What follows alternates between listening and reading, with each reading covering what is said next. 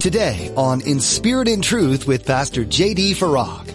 If I'm a Christian, then I'm also a citizen of heaven. And if I'm a citizen of heaven, it will be evidenced here on earth. It's interesting, in the original language, it has the idea of being the language, the word that Paul uses for citizenship. Because you can know where somebody's from, where somebody is a citizen of by the way they talk, the language they speak, even the dialect in which they speak it. You're listening to In Spirit and Truth, the radio ministry of Pastor J.D. Farag of Calvary Chapel, Kaneohe. Pastor J.D. is currently teaching through the book of Philippians. Does your life reflect what you believe? Are you living with eternity in mind or are you living for the things of this world? In today's message, Pastor JD teaches from the book of Philippians about being heavenly minded. After all, you've only been placed on this earth for a limited amount of time in comparison to eternity. Now, be sure to stay with us after today's message to hear how you can get your own copy of today's broadcast. Subscribe to the In Spirit and Truth podcast or download the In Spirit and Truth iPhone or Android mobile app. Now, here's Pastor JD in the book of Philippians, chapter 3, with today's edition of In Spirit and Truth. I want to begin at the end of verse 19 in chapter 3, and I think you'll see why as we get into this. Paul writes and says, Their mind is set on earthly things. But, verse 20, our citizenship is in heaven. And we eagerly await a Savior from there, the Lord Jesus Christ, who, by the power that enables him to bring everything under his control, will transform our lowly bodies so that they will be like his glorious body. Cannot wait. Oh, right on. You feel my pain and I yours. I mean, this body's got a lot of miles on it and I'm reminded of it every day when I look at myself in the mirror and say, Oh Lord, come quickly. But I digress. Verse 1 of chapter 4, Paul goes on to say, Therefore, my brothers and sisters, you whom I love and long for, my joy and crown, stand firm in the Lord in this way, dear friends. So I have to confess that this is another one of those places in God's Word that I've been really looking forward to. I, I know I probably say that about every passage in God's Word that we're in, but this one in particular I've been personally looking forward to because it has to do with being heavenly minded. And specifically, as it relates to being heavenly minded, having an impact on our lives as Christians which even more specifically is that of doing earthly good, proportionate to being heavenly minded. This is what I want to talk about today, and this is what the Apostle Paul is talking about in our text today. It's also one of those places in God's Word that I think requires a better understanding of the cultural context. And the reason being is that Paul, by the Holy Spirit, is, I don't know if you noticed this or not as we were reading the passage, but he words what he says in a very almost peculiar way, in such a, a way that the Christians of that day would have been able to make the connection and understand. So I think it's going to be germane to our understanding to just take a little bit of time and look at some of the cultural context in what Paul writes. First, notice Paul's reference in verse 20. He says that in contrast to verse 19, that there are those who are setting their minds on earthly things, he says, not us, we are citizens of heaven. That's an interesting contrast to me. It's significant because the Philippians were considered to be citizens of Rome, which at that time, in that day, was greatly valued. It was something that was coveted and prized to be a citizen of Rome. The city of Philippi, though, was far from Rome. They were a colony of Rome, and the Philippian Christians would consider themselves to be citizens of Rome as a result. There's another interesting detail, and it's Paul's wording in verse 20. Notice he says, and, and, the emphasis to me is interesting because he says, We eagerly await a Savior from there. Why would he say it like that? Why would he say, why wouldn't he say, rather, we eagerly await our Savior, Jesus Christ? Why is he saying it this way that we eagerly await a Savior from there, speaking of heaven, because we're citizens of heaven, not of earth, our minds not set on earthly things. We are different, peculiar in the sense that we're really citizens of heaven. And we're waiting eagerly. I love that word eagerly we are eagerly awaiting a Savior. Why doesn't he say the Savior? Interesting. A Savior from there, from heaven. The Lord Jesus Christ. Now, why is this important? Because the Philippians, as Roman citizens, would eagerly await a visit from the Emperor of Rome and the reason being is that Julius Caesar was given the title of the universal savior of mankind. Did you know that? That's why Paul says it that way. Because, again, there's this contrast to the earthly citizens whose minds are set on earthly things, as opposed to the heavenly citizens whose mind is heavenly. So they're waiting for their Savior, Julius Caesar. We're not waiting for that Savior. We're waiting for the Savior from heaven as a citizen of heaven. By the way, this is why many Christians were martyred in the early church. They refused to call Caesar Lord, as the citizens of Rome did. And they went to their death for that reason as martyrs of the early church. Here's a third important detail it's in verse 1 of chapter 4. This to me is striking because Paul says that he loves them and longs for them. It reminds me of when he writes to the Thessalonians, and I mean, it's, you know, we think of the Apostle Paul as being this strong, hard driven, you know, intimidating. I mean, this is the Apostle Paul, after all. But I believe that as we're getting to know him through the epistles here in the New Testament, that this was a man who loved deeply, passionately. He was a very emotional man. He cried a lot. Never think that a man who cries is a man who is weak. A man who cries is not a man who is weak. A man who cries is a man who is meek. And being meek and being weak are not synonymous in terms.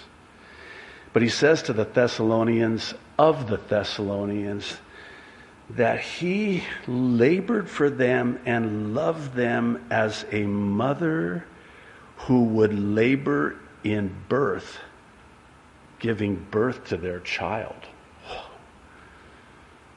I mean, as a pastor, I that searches me. that convicts me. Because the question I have to ask myself is do I love that much? Do I not? now I love you. I think you know that I love you and I love you because I love Jesus. And Jesus, as he said to Peter, said, If you love me, you will feed my sheep. Proportionate to the love that a pastor has for the Lord, he will feed the flock of God, the Word of God. That's how much I love you. I love you so much. But I don't know if I love you that much I hope you don't see me differently. I'm just being honest with you. Well, wait a minute. Let's flip it around. Do you love me that much? No, I know you love me. But do you love me that much? Hmm. Well, Paul loved them that much. Paul loved them so much. He longed for them and he loved them because he saw them as his joy, his crown, his reward, his trophy, if you will, his prize, if you prefer. And then he exhorts them to stand firm in the Lord in that way. What is he saying here? He's saying that they are his reward. They are his crown. They are his gold medal, to use the Olympic metaphor, which was known to them in that day. They didn't know them at the time as the Olympic Games, but they had these games at that time that Paul would reference often, and he would liken it to a runner in that game, in that race, who at the end would then be judged by the panel of judges, and they would receive this crown, which was, you've seen pictures, I'm sure. It would be this wreath, this laurel that was placed on their head as a crown and we know it today as a gold medal when the winner, gold medal or silver or bronze, which they didn't have at that time. Listen to what Paul says to the Corinthians in chapter 9, verse 25. He says, Everyone who competes in the games goes into strict training. They do it to get a crown that will not last, but we do it to get a crown that will last forever. What is that crown going to be? Or maybe better asked, what will that crown that awaits us be predicated upon? I think Paul answers that question for us. That crown will be based on the people that we impacted for Jesus Christ. It's been said that soon one life will be passed but only that which was done for Christ will last. Those laurels, those wreaths, those crowns, those rewards that the world has to offer, they don't last. Only that crown that awaits us will last. I hope that this provides us some context culturally because we need to now make the application practically, and specifically by connecting the dots of what I'll call our heavenly anticipation with our earthly occupation. And let me explain. I would submit that our present occupation on earth is directly proportionate to our anticipation of heaven. In other words, what I do here on earth as I occupy until He comes will determine what awaits me in heaven when He comes. It's directly related, directly proportionate to being heavenly minded. Now, doubtless you've heard that famous quote Christians are so heavenly minded, they're of no earthly good. Do you believe that? I don't. I believe nothing could be further from the truth. I would argue that it's the opposite that's true. The more heavenly minded we are as Christians, the more earthly good we will be and do as Christians. It's proportionate to being heavenly minded. C.S. Lewis, in Mere Christianity, said it best this way. Listen to this. A continual looking forward to the eternal world is not, as some modern people think, a form of escapism or wishful thinking, but one of the things a Christian is meant to do. It does not mean that we are to leave the present world as it is. If you read history, you will find that the Christians who did most for the present world were just those who thought most of the next.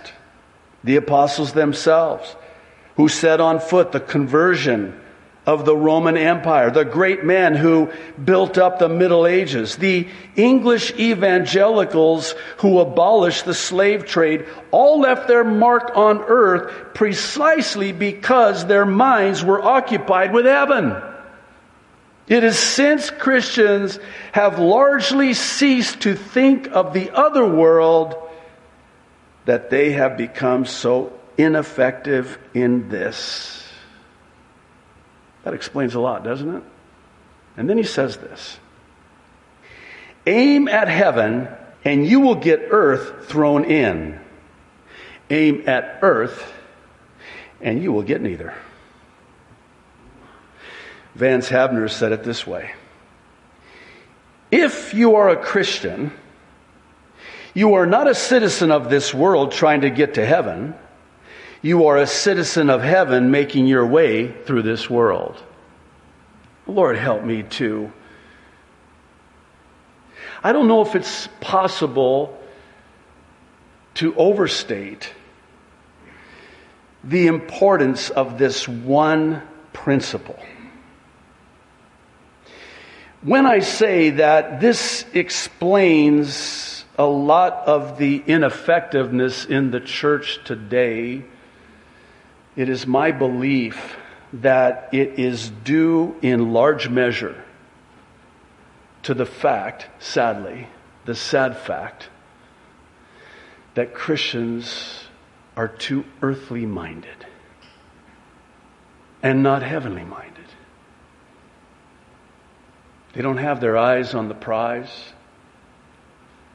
They don't see themselves as citizens of heaven. If I'm a Christian, then I'm also a citizen of heaven. And if I'm a citizen of heaven, it will be evidenced here on earth. It's interesting, in the original language, it has the idea of being the language, the word that Paul uses for citizenship. Because you can know where somebody's from, where somebody is a citizen of by the way they talk, the language they speak, even the dialect in which they speak it. It's not just being a citizen of heaven, it's knowing the language of heaven, having the culture of heaven. Oh, you must, you must be from there. I think of Peter when he denied the Lord. You know what gave him away? Was his Galilean dialect. And that third time when this young girl says to him, No, you, I saw you with, and you speak like him. Oh, would to God that it would be said of us. You were with the Lord.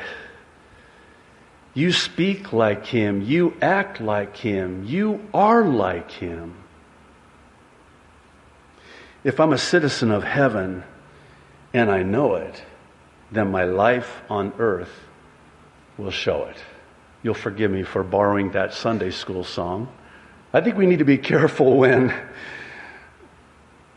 we sing songs and worship the Lord to really search our hearts and make sure that there's no duplicity or hypocrisy. I think of that one song, I will give you all my worship. Is that true? Do I give the Lord all my worship or is it half hearted?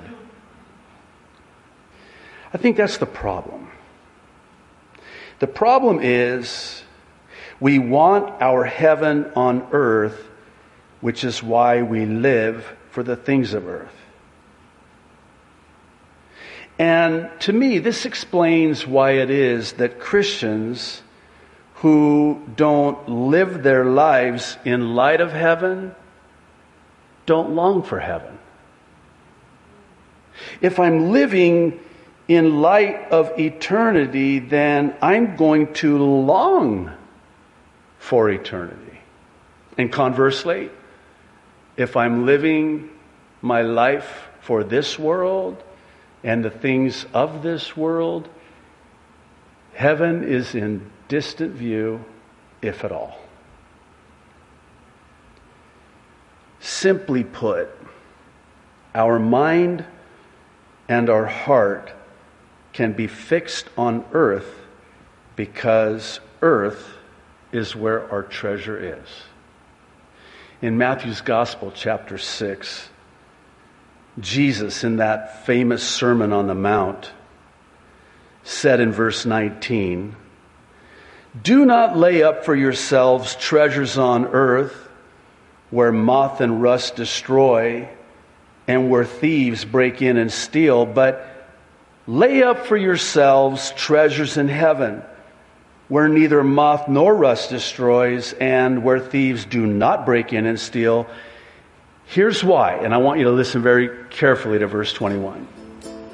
For where your treasure is, there your heart will be also. There's a lot to learn from this joyful New Testament book, Philippians. And We're so glad you've joined us to walk through it all with Pastor J.D. Farag on In Spirit and Truth. Philippians isn't just about the Apostle Paul's rejoicing, though. There are many references to this emotion. This book is also honest about the difficulties that followers of Christ will face. People will oppose the truth of the gospel, and you may face persecution from non-believers. But you can rest assured that Jesus knows and He sees and He can change lives anyway. You can be glad and rejoice in the Lord just as Paul did. If you'd like to listen to more Pastor JD's teachings on this book, you'll find them on our website. Simply visit inspiritandtruthradio.com and click on listen. You can even take these messages with you on the go with our mobile app. Find a link to our app on our website or search for In Spirit and Truth in your app store. This will provide you with hours of insight into the Bible, helpful links, and access to the latest editions of Pastor JD's Mid-East Prophecy Update. In these updates, Pastor JD takes a critical look at the news and events happening around the globe and compares them to the prophecies of the Bible, sharing God's views on what's taking place.